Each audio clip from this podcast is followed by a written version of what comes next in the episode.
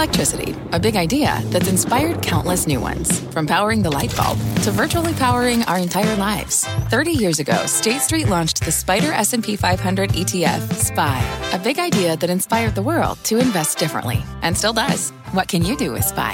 Before investing, consider the fund's investment objectives, risks, charges, and expenses. Visit ssga.com for a prospectus containing this and other information. Read it carefully before investing. SPY is subject to risks similar to those of stocks. All ETFs are subject to risk, including possible loss of principal. Alps Distributors Inc. Distributor.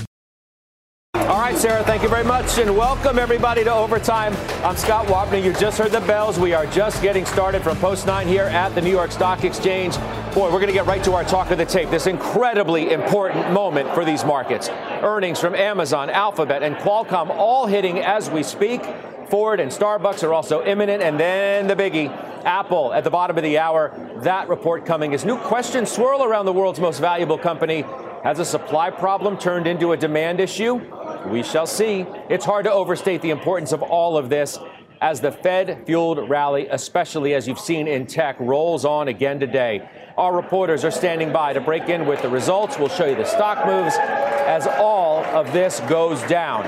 Our panel at the ready too Stephanie Link, Hightower's Chief Investment Strategist, Sarat Sethi of Douglas C. Lane, Liz Young is SoFi's Chief Market Strategist, and Malcolm Etheridge of CIC Wealth Stephanie and Sarat are CNBC contributors. By the way, the results are dropping as we speak. I see, I see that Amazon's out. Reporters are going through it. And Sarat, you've got Amazon, you've got Google, you've got Qualcomm. Meta gave us a blast off today. Do these keep it going or bring everything back down to earth? Well, I think you're going to have very specific indicators for each one. I think for Amazon, we're going to have to look and see what is AWS doing and how is retail doing. I think for Google, what is advertising doing and what is cloud doing. So those are going to be really great indicators of kind of what the stock's going to do. And really, the calls are going to determine what we're going to hear. Qualcomm's all going to be about the demand. If demand has fallen off, we know the supply is there. So that's going to be a question of what their operating margin is going to be. Big thing you're worried about with Amazon, if, if anything, is it the slowdown in AWS, the, the cloud? Because, I mean, that, that's where the growth is. That's what you're paying up for. That's where the competition is really coming. It's coming from Microsoft, it's coming from Oracle. Can they sustain the growth and can they sustain their margins? Because that's like the true value of Amazon. Hey, Christina Partsinevelos standing by. Qualcomm's moving, and they are reporting. Christina, what do we see here? Uh, right now, we have mixed results for Q1, but guidance was a miss. Adjusted EPS of $2.37 a share was 3 cents higher than estimates, but revenue fell short at $9.46 billion. For Q2, though, the revenue guidance range was between 8.7 billion and 9.5 billion, also a little lower than the street wanted. So that means the management is expecting revenues to actually fall about 12% year over year in Q2. So what happened? Normally the December quarter is a strong one for smartphones, but smartphone sales fell 18% during that important holiday season. Given Qualcomm is a large supplier for handsets, it got hit by demand weakness and elevated customer inventory levels. Qualcomm, though, echoing other chip firms by saying that short term cyclical headwinds continue and that the demand weakness is now broadened to include IoT and industrials. Nonetheless, they too expect things to improve in the second half of this year. So it seems like maybe some of this bad news was already priced in because the stock's moving up uh, almost 2% higher on the news. All right, yep, we'll follow that, uh, Christina. Thank you. You come back uh, with more information as you have it there. Deirdre Bosa, Amazon is out. What can you tell us? And shares are moving higher by more than 3% after finishing the session up by more than 7%. It is a beat on the top line. Q4 revenue coming in at nearly $150 billion, 149.2, 145.5 was expected. We're not going to compare the EPS number, but on a GAAP basis, it came in at $1.39. It's messy. We have to sort through the Rivian stake as well as some of the restructuring costs. But here's what really matters. It is the guidance. Q1 revenue guidance estimated or forecast between 121 and 126 billion dollars. So on the upper end, it is higher than what the street was expecting, which was 125 billion dollars. So shows strength likely in the online sales business, but we're going to look through these more operating income guidance um, the company is guiding for between zero and four billion dollars. That is not unusual. Amazon often does this. We'll sort through the release, Scott, and find out, you know, what makes that difference, and also if there's some restructuring charges associated with those six percent layoffs in the corporate workforce just a few weeks ago. Supposed to post the slowest revenue growth in some 20 years, right, D? I mean, that's going to be what people are keying on. Is we're worried about AWS and the, and the cloud slowing. As I was just talking with Sarat, that's the reason investors have been willing to pay up, so to speak, for this stock, a higher multiple than some of the others in the mega cap universe. And that's why this was one of the worst sold off mega caps last year. It shed what about half of its value. So a lot of this is priced in that slower growth rate, the operating losses. I mean, uh, I got to look through the results, but for the full year, if it's a loss, that's the first since 2014. I'm going to get those AWS numbers as well, but that has been slowing also. And remember that Microsoft warned of that last week. So we're going to see by how much I'm looking at it right now. It did come in a little bit shy, that AWS number, $21.4 billion versus 21.9. However, I do think that that's better than maybe some of the whisper numbers. I think it was Bank of America that said that AWS growth could fall into the high teens. I don't think we're seeing that just yet. Although I will say, Scott, that Amazon was up as much as three and a half percent. It's now lower by about eight tenths of a percent, but it did finish the session higher by more than seven. Yeah, they got a lot going on. I know we're going to hear from you throughout our hour, and I'm uh, glad about that. Dee, thank you. We'll see you soon. So we've got uh, Qualcomm dropping, you got Amazon, uh, which is out, we got Google coming up, and all the others in Apple again, bottom of the hour. Malcolm, you are in Amazon. What were you most especially keen on today?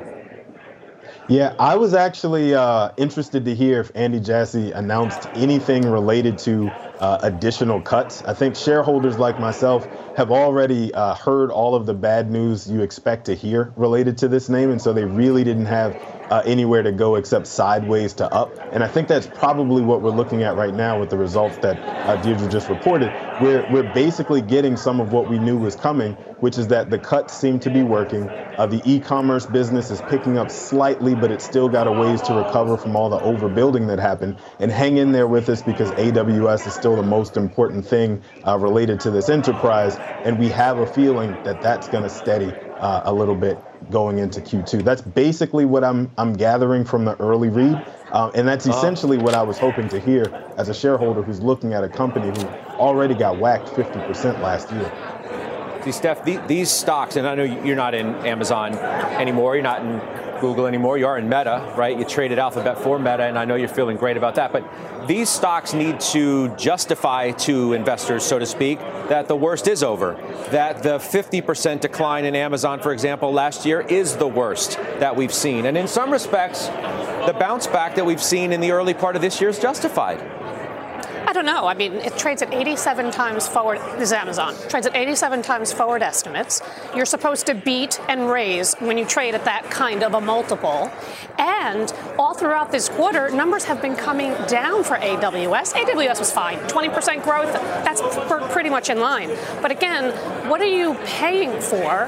Why are you paying up so much? And the stock, as you mentioned, had such a nice run, up 31%. I mean, you know, I, I'm not surprised to say the reaction. I just think this is kind of a a kind of a ho hum quarter, to be honest. Maybe ho hum's good enough rather than a disappointment. Deirdre Bosa has Google Alphabet, uh, which is out, D. I've got another ho hum quarter, this time from Alphabet. It is a miss on revenue, $76.1 billion versus 76.5, which was expected. In terms of earnings per share for the fourth quarter, that's a 13 cent miss here. So coming in at $1.05, $1.18 was expected. Scott, you might find this interesting. Remember that Alphabet was late to make cuts to its workforce. And last quarter, Sundar Pichai, the CEO, told us that he would hire maybe 6,000 employees. They added about 3,000 employees in the fourth quarter. So that is less than he telegraphed, but they're still adding employees. So on the call, investors may be looking for some more efficiency measures. Let me break down a few more businesses. Cloud revenue, that is a miss also coming in at about $7.3 billion. 7.4 was expected. That's probably not a surprise given the weakness that we saw at Microsoft and Amazon. Google, of course, being the third hyperscaler. YouTube, this is also very important, and that's a significant miss. The street was looking for $8.25 billion. That's coming in at $7.96 billion. And I believe, Scott, that would be its second straight quarter of year over year decline in that unit. But remember, YouTube is more vulnerable to the ad market slowdown than the main search advertising business. We'll continue to go through this and bring you what we find. I'm looking at the uh, ad revenue, which we know is slowing. I mean, it, the environment is what it is. 60.4 billion was the expectation, which was going to be down 1.3% year on year, which was only the second ad sales decline since going public. Mm-hmm. Uh, for, for Google. I see a number 5904. So it's a little bit lighter than even some of the you know, estimates were taking into consideration, D, where this market is from a macro standpoint. At the same time, the stock isn't moving in the after hours. It's flat at the moment. I should say it has been moving, but not by a lot, considering that it was up more than 7% in the session. And we know that both Amazon and Alphabet have seen huge gains so far this year. So uh, the reaction from the market, I would say, is pretty muted, considering that these are disappointing results, but they're not hugely disappointing. So a lot of this has been baked in. Yeah, and a lot can still happen as we've learned our lesson over the reporting periods over the last handful of years. Dee, thank you. We'll see you again soon. Sarat, you got Google, Alphabet. I do, and I, I think it'll be very interesting to see because they already announced the cuts. They're hiring. What are they going to do? Kind of like we go back to the Facebook or the Meta playbook. How are you going to get operational efficiency? It's a really high margin company, but there's a lot of costs out of this too. So I think the offset of do we get costs out, but we also how do we get revenue in the cloud and YouTube? And if those two don't do kind of what people are expecting, I think the stock's not going to go anywhere, at least for the next couple of quarters. I mean, this is another area of key growth for Alphabet, right? You're you're chasing Amazon and AWS, you're chasing Microsoft and, and Azure, and the growth obviously has been huge. It's just how fast can they close the gap to those competitors? And Alphabet's not expensive at 21 times forward estimates, but it also has rallied 21 percent uh, on the year, so expectations were a little bit higher. I didn't think there was anything, uh, you know, terribly exciting about this. A t- total revenue miss, earnings miss, cloud about 31% growth. That's a little bit less than expected, but that's still really a good number, solid number. No, nothing to, to fear there. It's YouTube. YouTube is very disappointing. Is that TikTok? Is that competition? Is that Meta? Well, what I mean, else could knows? it? What else could it be, right? right? I mean, you've been talking for, for so long now about one of the reasons why you love Meta so much is because of Reels. Yeah. Uh, with Insta. And I mean, I don't need to tell you what the stock did today. Hello. I mean, and the pickup on, on Reels has been pretty significant. Well, but it also, going into the quarter, was trading at 13.4 times forward estimates. So it was the cheapest of the FANG. The expectations were the lowest. And they got religion on expenses. As, as soon as I saw those expense numbers cut, that I knew the stock was going to do well. Not 22% well, mm-hmm. but I thought for sure that that's a sigh of relief. I got Starbucks out too. Uh, Pippa Stevens has that for us. SBUX. Pips, what do we see? Hey, Scott. Well, it's a top and bottom line miss here for Starbucks. Earnings coming in at 75 cents per share on an adjusted basis. That is 2 cents short of estimates. Revenue at 8.71 billion, again short of the 8.78 billion. But it really is that global same-store sales miss that is weighing on the stock here, sending it down 3%. Global comps increased by 5%, while analysts were looking for 6.9%. 7% of that was thanks to an average ticket increase, which was partially offset by a 2% decline in comparable transactions. U.S. sales coming in in about in line with expectations, up 10%, while analysts were looking for 10.1%. But international same store sales decreased by 13%. That was well ahead of the minus 2.7% that analysts were looking for. And in China, Scott, those sales were down 29%. So that is weighing on the stock here. It is Starbucks' second largest market market. Shares are down 3%. Uh, Stephanie Link, uh, okay. Pippa is watching this. How do you feel? well, I mean, the stock is up 52%. Right, with the market giveth, November. with Meta, it taketh away sometimes. Well, it's not down that much, but honestly, I mean, did anybody expect anything from China with it being closed? No, now, but international down 13, and it was probably all China. If it was, if China was down 29 percent, I was thinking it was going to be down about 10 to 12 percent. So that is worse. But again, China is reopening, so we have to kind of look through that. I thought U.S. comps of 10 percent. That's a great number. Their guidance is seven to nine percent. So it's everything is humming in the U.S. and their pricing and their products, um, that, that, the, the rewards program as well. It's all helping helping them on the U.S. side. Now we just got to get China to get fixed, and it will. And so maybe on weakness, I'm a buyer. I mean, the stock was up 30% in the last three months. Yes. So let's not get too greedy, right? Had a nice. Bear with me a second. Phil LeBeau, Ford, letter F is out. Yeah, and the stock is taking a hit right now. And this is a miss on the bottom line, a beat on the top line. We'll explain the miss in just a little bit. Ford earning 51 cents a share. That was shy of expectations by 11 cents. Revenue coming in better than expected at 41.8 billion. So what happened in the fourth quarter? Ford says there were execution issues due to higher costs lower and lower than planned volume of vehicles sold, although overall volume was up. That caused the Q4 miss, according to Ford. Numbers within the numbers.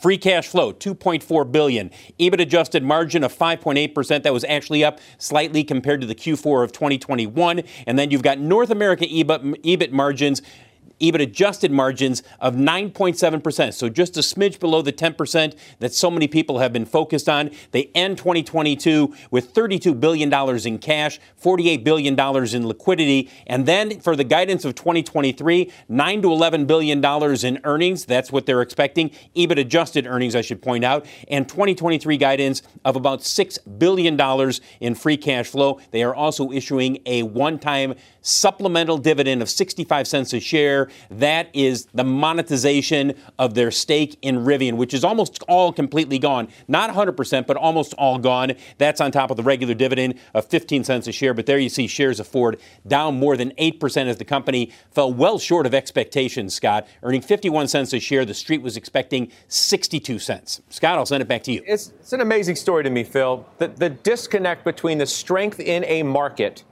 and the weakness in the stocks. Yeah. Ford and General Motors haven't done anything.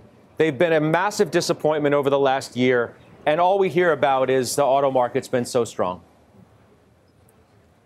It's true. And their volumes were up. They're up about 6% in North America. But here's the key the costs were up, and they those volumes were still low of what uh, shy of what Ford was expecting uh, to turn for the fourth quarter. So it, it is an execution issue. They, those are their own words, uh, and that's the reason why the stock's under pressure. Compare that with what we saw from General Motors uh, just earlier this week, which by all accounts, I mean, that was a, a stellar fourth quarter. They knocked it out of the Oh, park yeah. on almost every metric. So there's going to be some questions uh, during the analyst call, which comes up in about 45 minutes.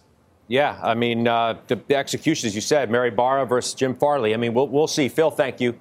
We'll see you soon. I mean, bet. you heard the Mary Barra story firsthand, Mr. General Motors shareholder. No, and I like it. And here's a big difference Ford for next year brought down expectations, GM is up. From this year. So I think investors are looking through and saying, well, what is the difference of these companies? And it comes down to execution. And we've had this issue with both companies. Last year, GM actually had their own issues in execution. They said they were going to work through them. They have. I think Ford is now hitting them. And I think this is why people are now going to be, mu- they're going to choose. You're going to, you don't have to just buy the automakers. You can actually say which one's a better run company. And for now, if GM sticks to their guidance and actually hits it, that's the stock you want to own. All right, so Liz Young is also here, ladies and gentlemen. We've been we've been so busy. Uh, the numbers are coming fast and furious. It is Yeah. it is what it is. But you've had a chance to sort of see what's happened thus far. We're uh, a little more than 10 minutes or so, 13 minutes from Apple. Uh, what's the moment going to mean here, given what happened yesterday, the Fed, and this nice rally we had, at least in the Nasdaq? Yeah. Well, here's what I will say. These last two days have been really tough, and actually, all of January has been really tough for any of us who were cautious. And this is a day, and yesterday was a day where I felt really wrong. And the market continues to tell me, you're wrong. The data that you're talking about isn't coming to fruition. And what's happened so far is that I figured a recession and earnings recession would be much more obvious by this point, and it's just not. But some of these results today are mixed and they're not overly enthusiastic, but I think the, the reaction, aside from a couple of them, just proves how enthusiastic the market still is and that buyers are still there. People are still excited for this and hoping that we can somehow orchestrate a soft landing. And now Jay Powell even said we can orchestrate a soft landing. So people really believe it.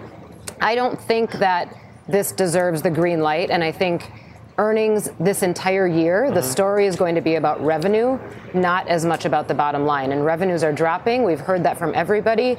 The guidance on revenues has not been that enthusiastic, and I think that's really what's going to come to fruition by the second and third quarter. But you're feeling a little run over today. Absolutely, absolutely, yeah. And I mean that's that's the honest feedback. So then it's you have to think about it one of two ways. I, I sat with myself last night. I had a one-on-one with myself last night, and I said, "There's one of two options here. Either I really am wrong, and there might be a soft landing, and there's no reason to be bearish."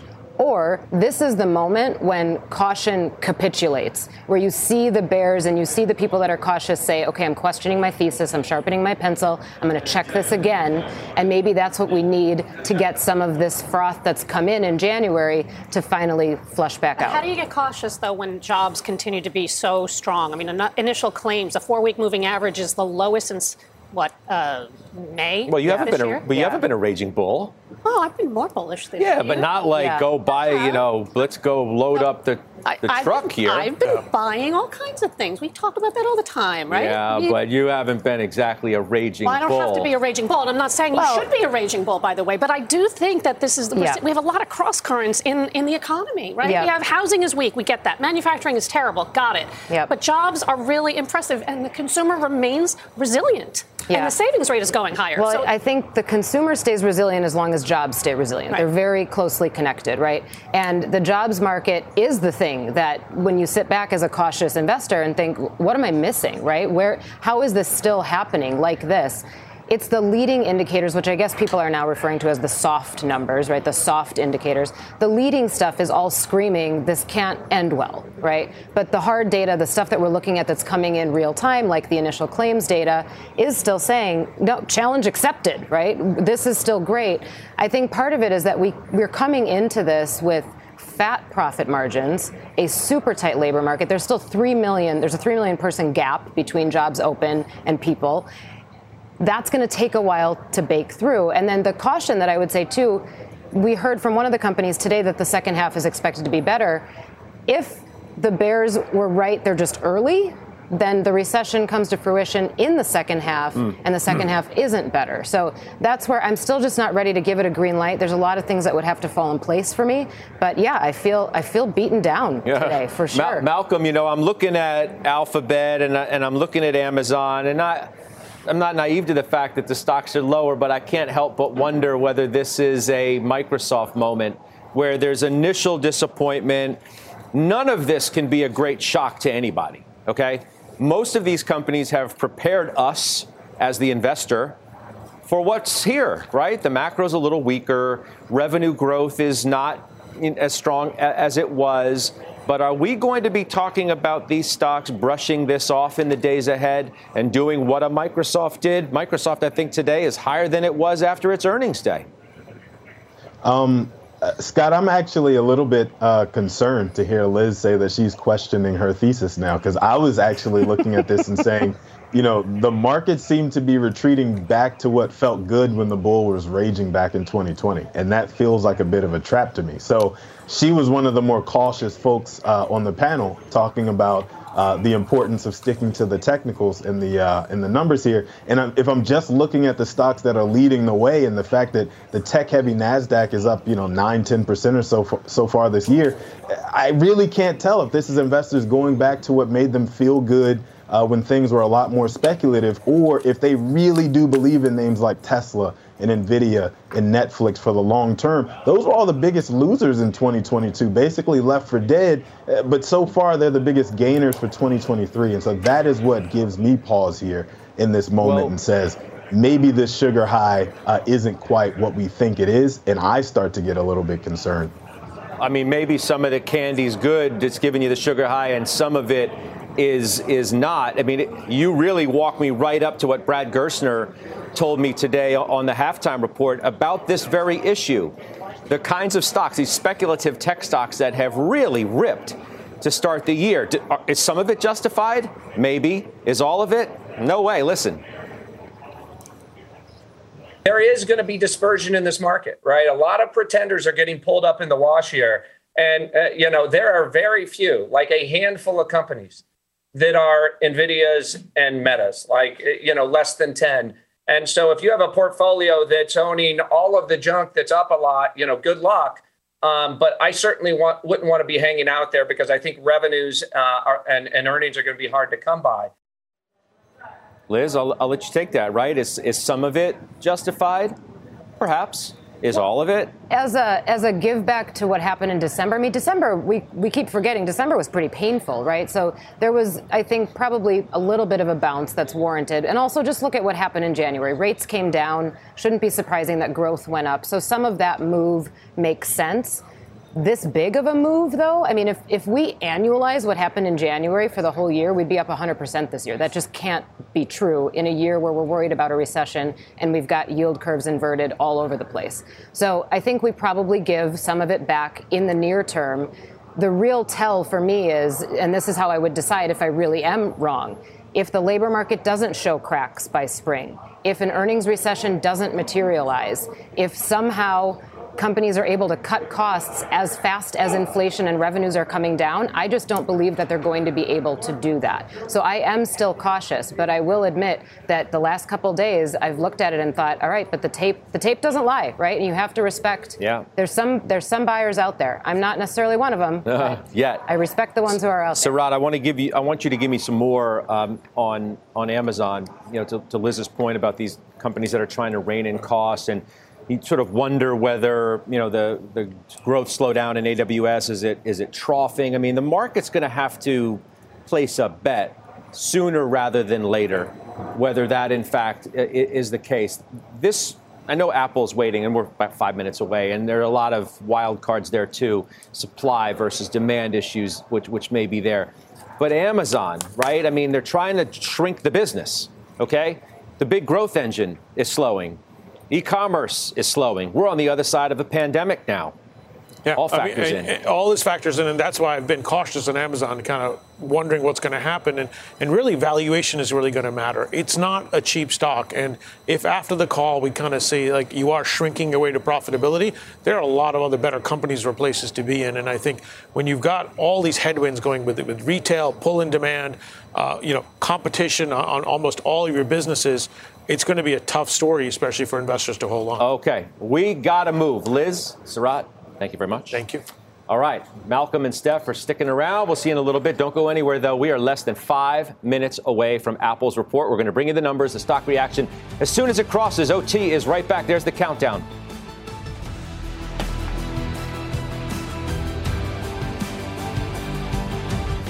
From a flat tire in the city to a dead battery on a distant drive. AAA is partnering with T Mobile for Business to accelerate response times and get more drivers back on the road fast. Our nationwide connectivity powers location telematics, so AAA's fleet can find stranded drivers quickly while being fully equipped with the in vehicle tools to have answers when they get there. This is elevating the member experience. This is AAA with T Mobile for Business. Take your business further at T Mobile.com/slash now.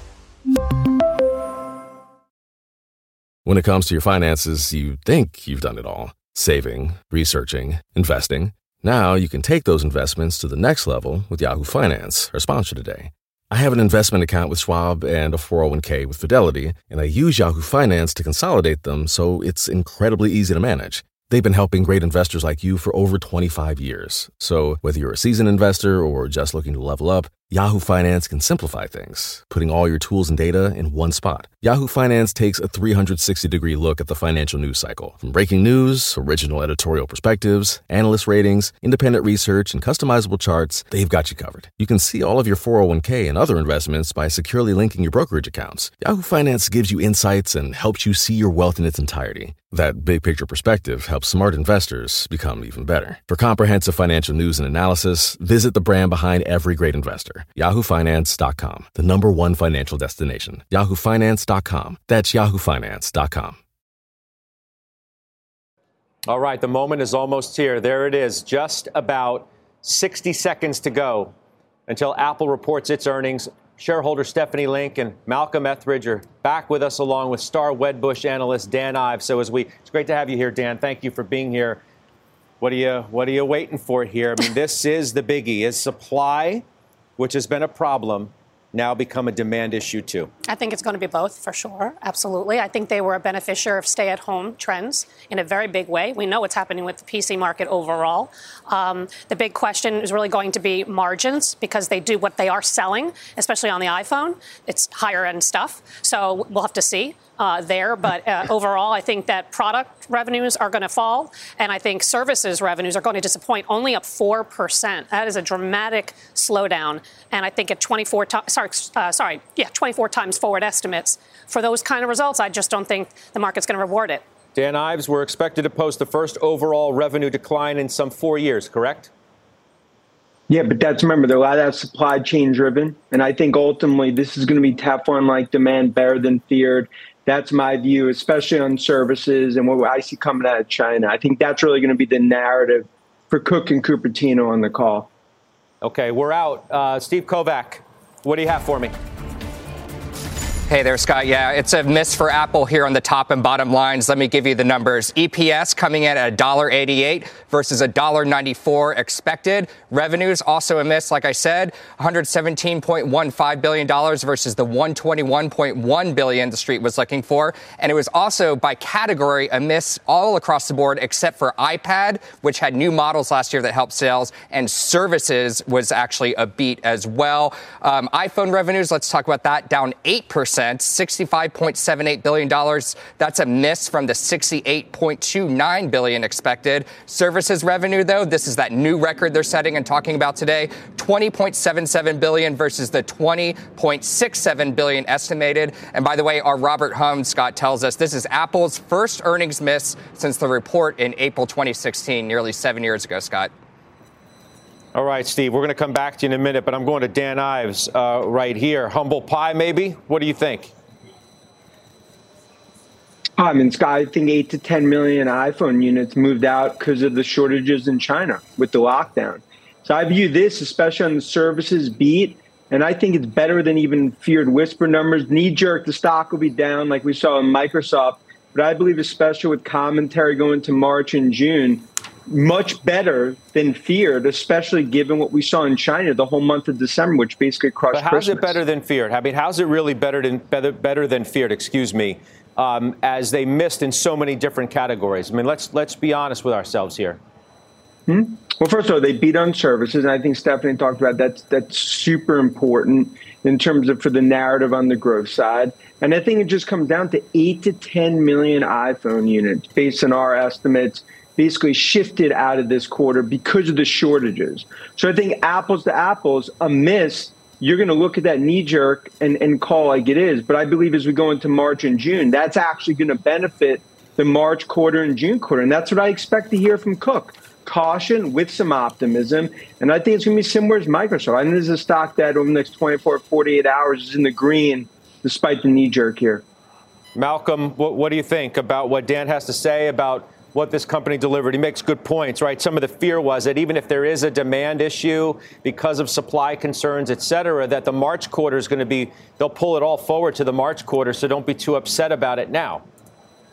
Yeah, I think from a bigger, even bigger perspective with Apple, we may be setting up to find out just how impactful they still are with respect to the broader market, right? If Apple releases uh, uh, lackluster results again next quarter, right? Uh, I'm, I'm answering the question sort of that you asked me earlier about Microsoft, but applying it to Apple. If if their shares sell off over the next couple quarters, but the rest of the market continues to rally, that could be indicative of things to come throughout the remainder of the year, like you're talking about. So it, it, could matter in the short term, right? How much they're missing those iPhone sales units. I don't think there's really a, a, a substitute for the iPhone. I think either the recession is hitting you, you're pinching your pennies, and the replacement cycle for the iPhone might be a little bit longer than it has been in previous years because people don't have the cash to throw at another device that does the exact same thing. But I don't think that there's a substitute for the iPhone. So you're not trading down to something else necessarily. So I think we're finding out right now over the next six months, let's call it, or through the remainder of this year,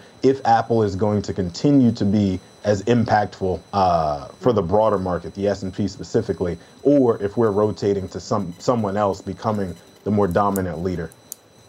Steve Kovach, I'm coming back to you. Uh, you just caught up with uh, CEO Tim Cook. Is it supply, supply, supply, as, as has been the refrain in, in recent quarters?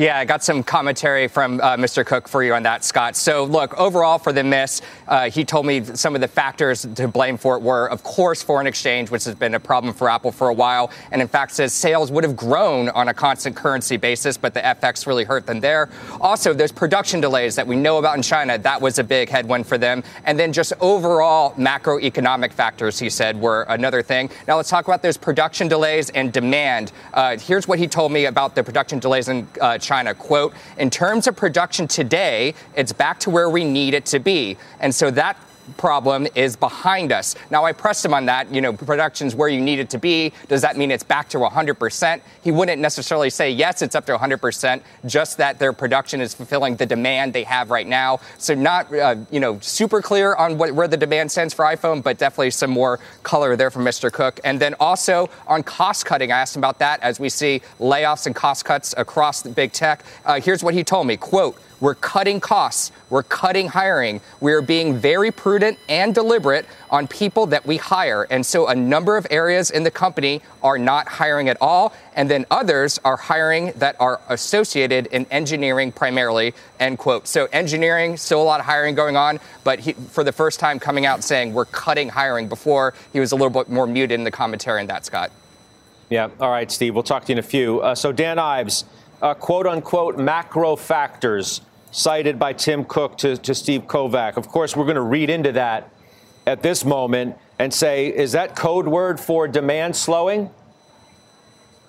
Look, I think it, it, depends on what part of the iPhone we're seeing. On 14, on the base model, we've seen that slow. But on 14 Pro, that's actually been strong. And that's important for ASPs. And Cook's clearly going to use the macro card. And I think that's a smart move here. You want street numbers to ultimately come down. But in my opinion, going into March, June, you have 225 million iPhones that haven't upgraded in four years. And that fundamentally is why there's a rock of Gibraltar stock.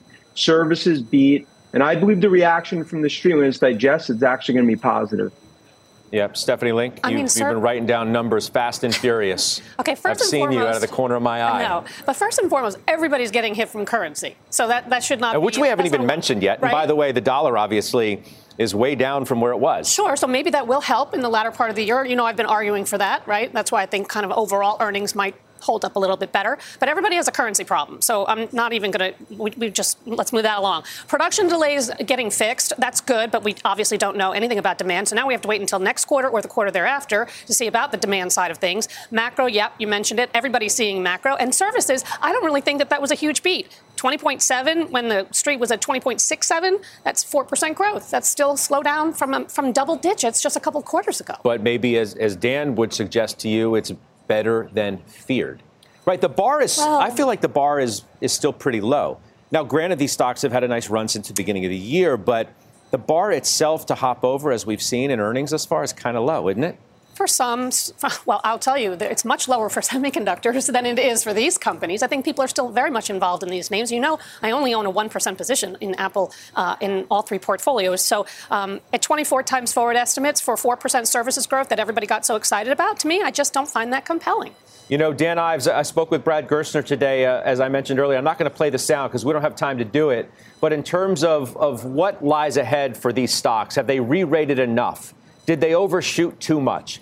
We have a tailwind on multiples for all these stocks, he said, speaking of the mega caps. Secondly, we have a reacceleration of revenue growth at Google, at Meta. And third, we have these companies acknowledging that they have the opportunity to be more efficient. We mentioned the job cuts that have already happened. Tim Cook telling Kovach, cutting costs, cutting costs, cutting hiring. Your reaction here? I think this was set up. You had Armageddon fears going into tech earnings season, and you're starting to see semi Goldilocks. You cut numbers, rip the band aid off New York City cab driver was bearish on tech coming into earnings. And I think that's how this is all going to play out. Malcolm, how about you on Apple? Yeah. As we said, you know, you're, you're a shareholder here too. Are, are, you comforted by what you got? stock's down three and a third percent here in overtime. It's, you know, down five, uh, five bucks. Uh, but what are you hanging I'm your hat on right now, if anything? I'm not necessarily comforted by, by what I got, but I also wasn't scared away from the name. I don't have any plans to trim it or even sell it uh, in the near term because I still believe in the company's ability to innovate. I also believe in the company's ability to keep their cult like following happy uh, for incremental increases in the, the abilities of their devices. And so I just think one, we'll have to wait and see if China coming back online really does help those numbers this quarter uh, specifically, and maybe even into next quarter. That could make a difference. The same way supply is down from uh, uh, factories in China not being able to build phones, we also weren't able to see what numbers would look like if Chinese consumers could get out and shop uh, and buy the next iPhone uh, the way that we intended uh, they would before uh, the the mass lockdowns happened. So I, I, just think you know with with Apple, it's a wait and see story. It's not so much mm-hmm. a freak out moment for me the way uh, Alphabet might be for some shareholders. and so I still I, I'll give them a pass here, and I will also look to next quarter to find out exactly where their numbers are going to be rather than freaking out here and saying there's got to be something better to hold in my portfolio than an Apple. Dan Ives, I got to run, but I want to give you the last word here. Cook on the call in about 20 minutes or so. If you get a question, if you had one, what would you ask him first? I think it's really about the China demand story. If that holds, the stock goes, you know, continues to go higher. And I think that's ultimately the key. That's the hearts and lungs of this growth story. December was a disaster on supply chain. It's all about demand in China. All right. Thank you, everybody. Uh, Stephanie Link, of course. Thank you. Malcolm Etheridge, and as always, uh, Dan Ives of Wedbush joining us here with the instant reaction. We want to get back to Deirdre Bosa, who has more for us on Amazon as we continue to go through uh, this report. D? Yeah, Scott, we just want to correct something that we said earlier. The earnings per share coming in at 3 cents a share. So Amazon earnings per share, 3 cents. And Scott, we're on the call right now with the CFO. We'll bring you headlines when we get them. All right, good stuff, D. Thank you very much, Deirdre Bosa. Coming up, we're tracking some other big moves. Believe me, there are other big moves in overtime. Christina Partsinevelos is standing by with that. Christina. There are tons, and today it's going to be all about pricing. One cloud provider is struggling to get customers to pay more for its services, while the many price hikes for disinfectant wipes helping Clorox's bottom line. More overtime movers after this break. From pit lane to podium, the Las Vegas Grand Prix is providing fans a race day experience at the speed they deserve. With the help of T Mobile for Business, our 5G advanced network solutions are powering race day operations with event wide connectivity. From streamlined gate entry to an immersive app, giving fans blazing fast access to the sport they love. This is accelerating innovation. This is the Las Vegas Grand Prix with T Mobile for Business. Take your business further at T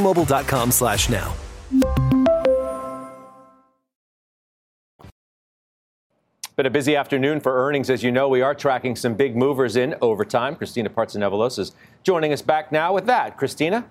Well, let's start with Gilead Sciences, the biotech firm crushing fourth quarter expectations and issuing an unexpectedly bullish outlook. CEO Daniel O'Day saying the company hasn't seen growth this strong since 2015. So the stock is moving only slightly right now, up by well, 2.4%, and that could be part of the inline guidance. So we were expecting a little bit better, higher, but you're seeing it at 2.5% almost. Surprise jump in sales for Clorox, not because of higher demand for its cleaning products, but because of higher prices. The CEO telling Reuters no more price hikes planned for the rest of this year, though. Clorox did increase its full year sales and earnings per share guidance, and shares are up 3.5% right now. And let's end with Atlassian, cloud provider under serious pressure right now, missing Q2 estimates on revenue, but topping the street on earnings. The company saying customers are showing hesitancy in upgrading from free to paid products and expanding paid products at a slower pace. The stock is down 12%, over 12% right now. Scott? Okay, Christina, thank you. Christina Partsinevelos keeping up to date on uh, for us with everything other than those major earnings that dropped at top of the hour and throughout this uh, this session here. Up next, inside Amazon's quarter, our own Deirdre Bosa getting some insight from the CFO directly. We're going to bring you those breaking headlines coming up next. All right, let's get to our Twitter question. It's not too late. The question of the day: We want to know: Will the Nasdaq outperform the S&P 500 this year? Want to know what you think? Head to at CNBC Overtime on Twitter to vote. We'll share the results coming up before we end our show here in Overtime. Up next. Well, Santoli's last word is still coming up, and at the top of the hour, Apple and Amazon's conference calls are kicking off in the five o'clock hour. You can't miss that. Nor what the fast money traders think about those reports and the calls. We're back in two.